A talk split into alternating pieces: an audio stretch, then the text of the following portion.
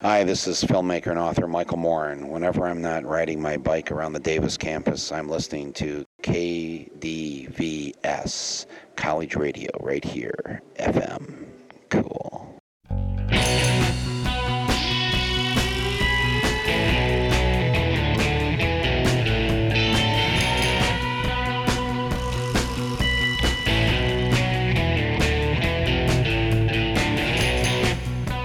This is Radio Parallax, a slightly different perspective from a slightly different view, with topics that include matters in science, technology, history, politics, current events, and whatever we damn well please. And now the host of Radio Parallax, Douglas Everett.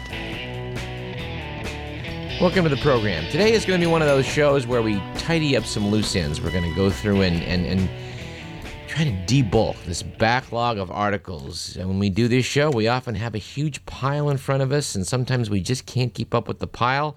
So today will be a day to debulk. We will, I think, just start out, as we so often do, with uh, this day in history. Uh, on this day in history, June 23rd, 1985, Eric Heiden won the first U.S. Pro Cycling Championship, a 156 mile race. Heiden turned to cycling after winning five gold medals in speed skating at the 1980 Winter Olympics, and Dr. Heiden is currently an orthopedic surgeon here in Sacramento. Used to work out in my gym. Man's got legs like tree trunks. And on this date in 1969, Chief Justice and former California Governor Earl Warren who led one of the more liberal phrase, phases of the U.S. Supreme Court, resigned his seat. Warren Burger became the new leader of the Chief Judicial Office of the United States and shifted the court to the right. You know, in a future program somewhere down the line, we're going to, I think, address a couple of California's more illustrious governors. We've been talking for some time about talking about Hiram Johnson, and I think talking about Earl Warren would nicely bookend uh, that segment. Uh, coming to a radio sometime uh, sometime later this summer. And uh, this date in history, in 1948, marks the birth date of Clarence Uncle Thomas, U.S. Supreme Court Justice, put on there to give Antonin Scalia two votes. With the imminent stepping down of uh, William Rehnquist, we shall see whether the Chief Justice will be, God forbid, Mr. Scalia. Our, our quip uh, for today's show will come from The Onion, uh, their list of top inspirational hymns, which I liked four. First was This Cross was built ram tough.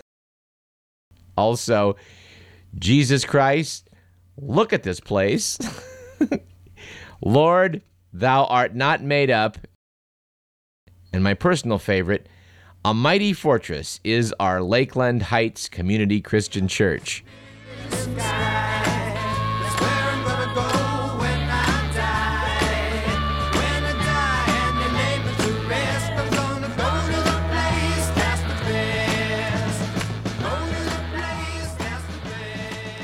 I hope that to some of you were able to catch a, a wonderful show that uh, that we were able to do over on Insight yesterday on KXJZ. I was quite thrilled to have been joined by, at the same time, Senator George McGovern and NPR senior news analyst Daniel Schorr. The men apparently go way back, and uh, Mr. Schorr wanted very much to uh, to to be on with George McGovern. That was that was most enjoyable.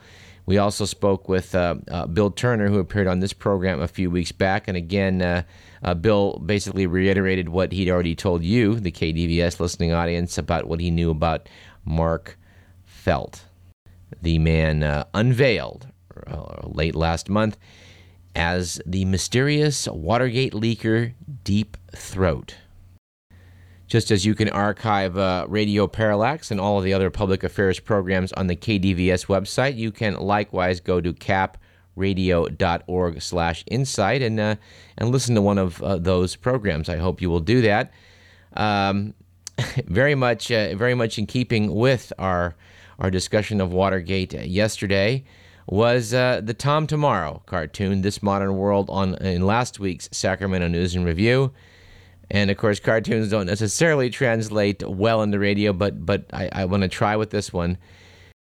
The premise was the cartoonist Tom Tomorrow, also known as Dan Perkins, uh, combines Watergate with the modern era for satiric effect, noting historically inaccurate hijinks ensue. Uh, they start out with uh, June 3rd, 1973, with Bill O'Reilly in the first frame. All right, this John Dean character claims to have discussed this so called break in with the president on, I don't know, a couple of occasions. What is he, a pinhead or what? Another pundit saying, Bill, everyone in D.C. knows that John Dean hates America. Next frame, Joe Lieberman, October 20th, 73. Look, if President Nixon wants to fire his special prosecutor, that's his decision. I believe the Democrats should always give the president the benefit of the doubt in these matters. November 17th, 1973. And I remember this. I was driving in Pennsylvania that night, having gone to the Watergate hearings. So I guess that's why I'm especially fond of uh, this cartoon. That was the night Nixon said he's not a crook. They have Hannity and Colmes in this, in this cartoon saying, these Nixon haters just want to hurt the president. They don't care how much they damage they do to our country.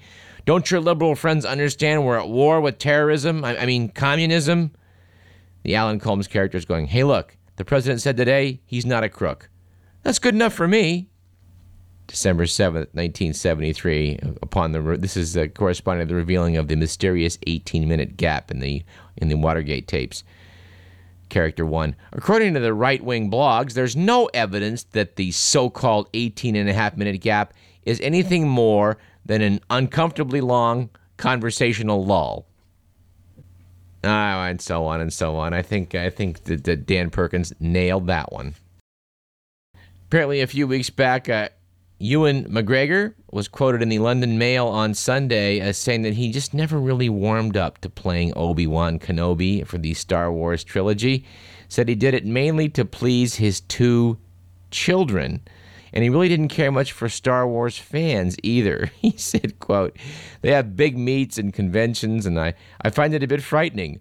Once this guy met me at the stage door when I was doing a play in London. I was signing autographs, and the guy yelled, Obi Wan! I thought, here we go. He shouted, Do you have any advice for a trainee Jedi? I just said, No, don't be so ridiculous.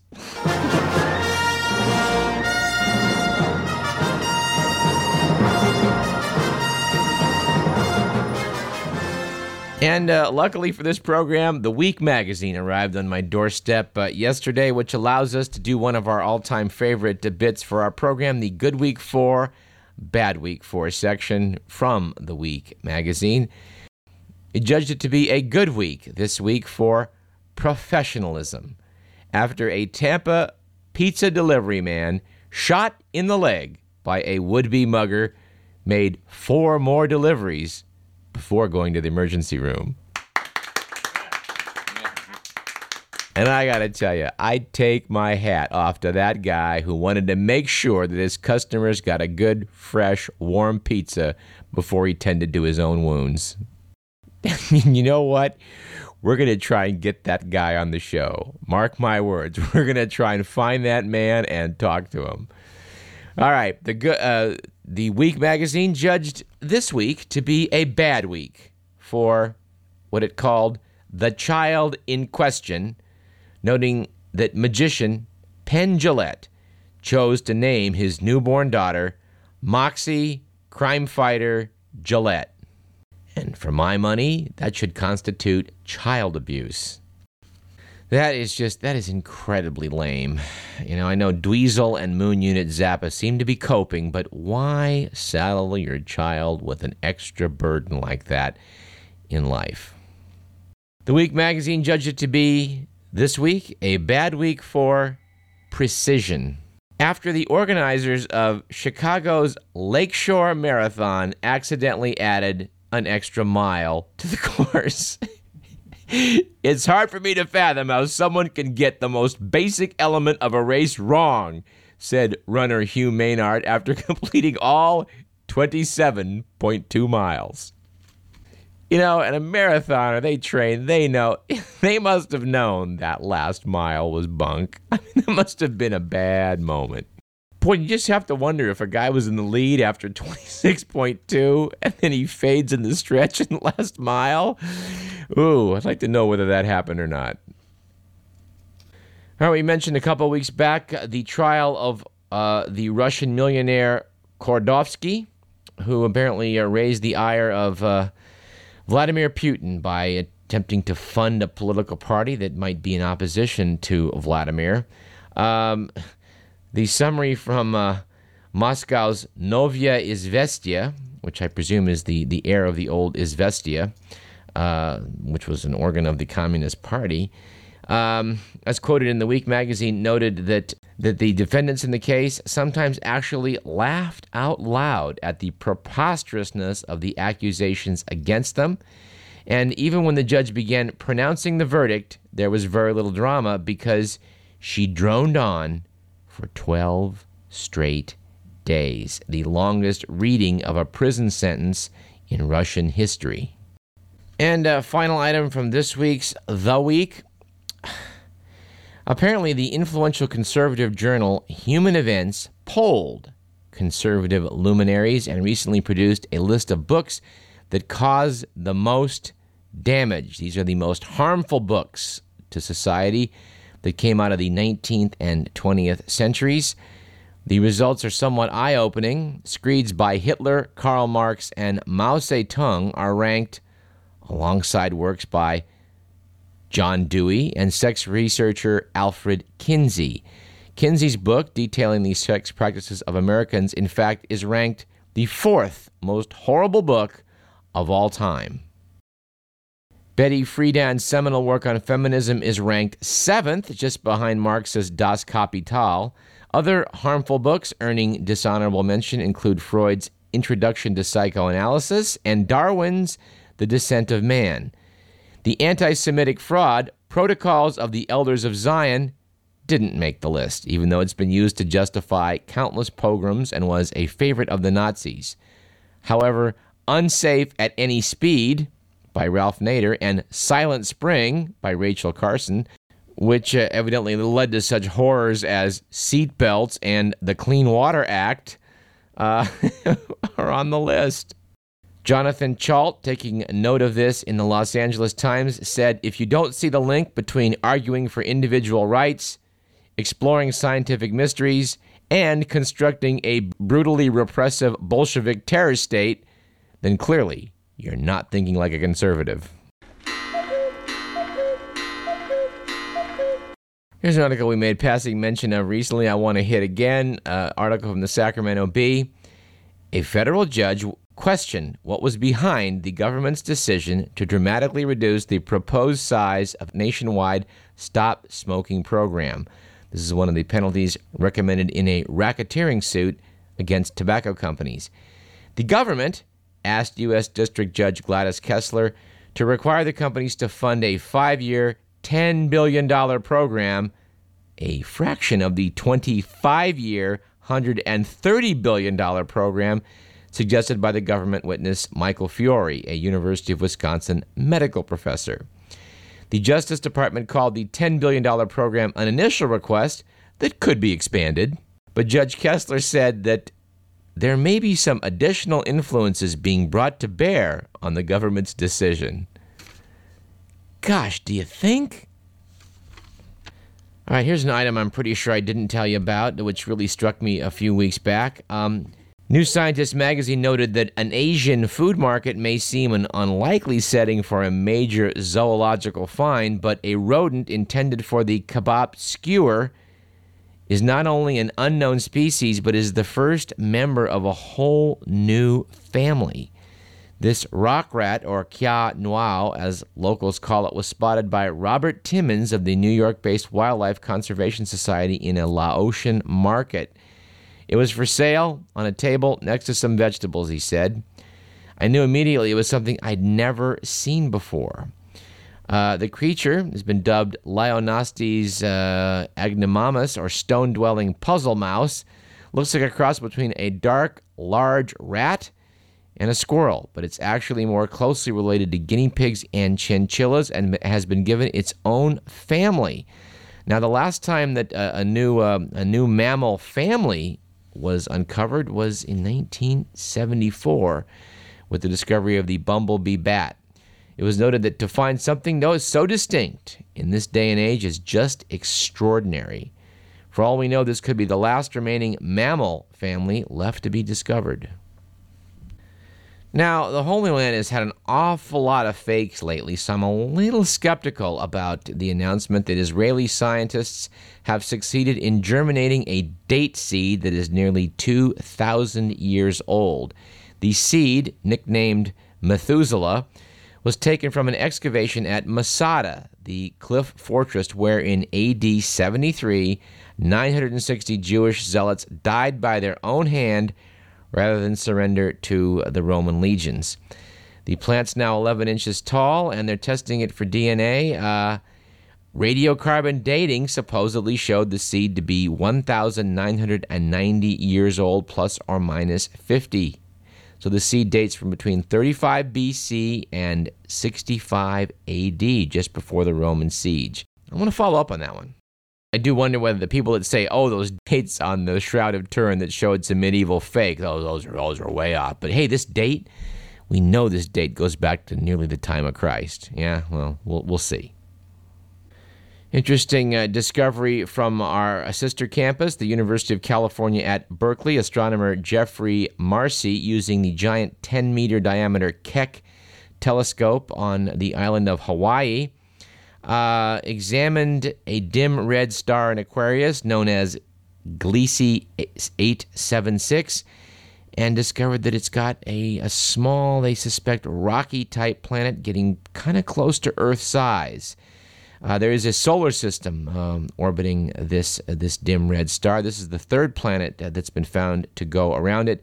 But unlike the others, which are gas giants like Jupiter, this one is getting down toward Earth size. It uh, has seven times the mass of Earth and about twice the diameter.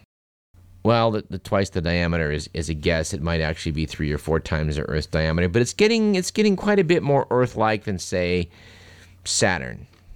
Most of the planets that have been discovered orbiting other stars tend to be uh, hot Jupiters, things that are very large and uh, orbiting very close, and therefore um, uh, pretty much uh, boiling over. We had a, a, wonderful talk also on uh, Insight two days ago with UCD professor of astronomy Pat Boeshaar, and Dr. Boeshaar, I think, will uh, be coming on this program uh, in some time in the not too distant future to talk a little bit about some of these discoveries out there.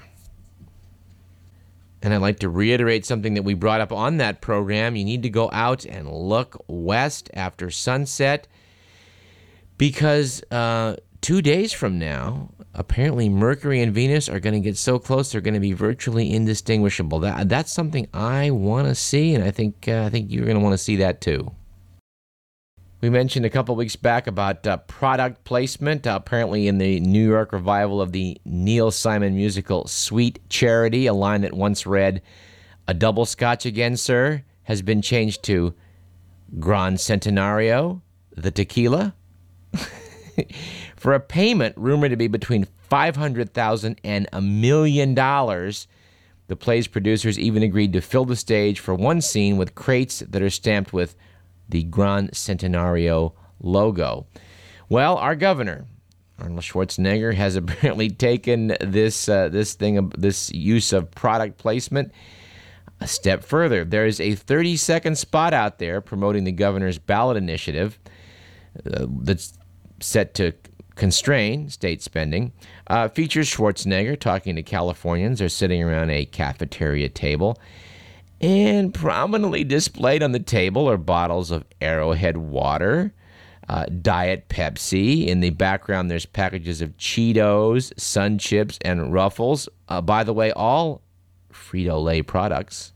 Uh, Frito Lay being uh, being part of the Pepsi family and uh, and incidentally, all potential targets of Schwarzenegger's call to ban the sale of junk food in school campuses. Article in the San Diego Union Tribune on this phenomenon noted that in movies and TV series, this uh, product placement is all the rage, but it is virtually unheard of in political advertising.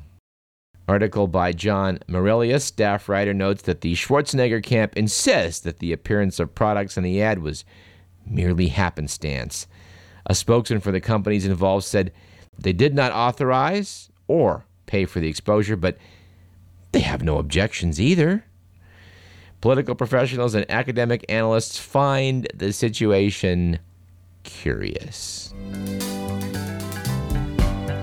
Why can't you see what you're doing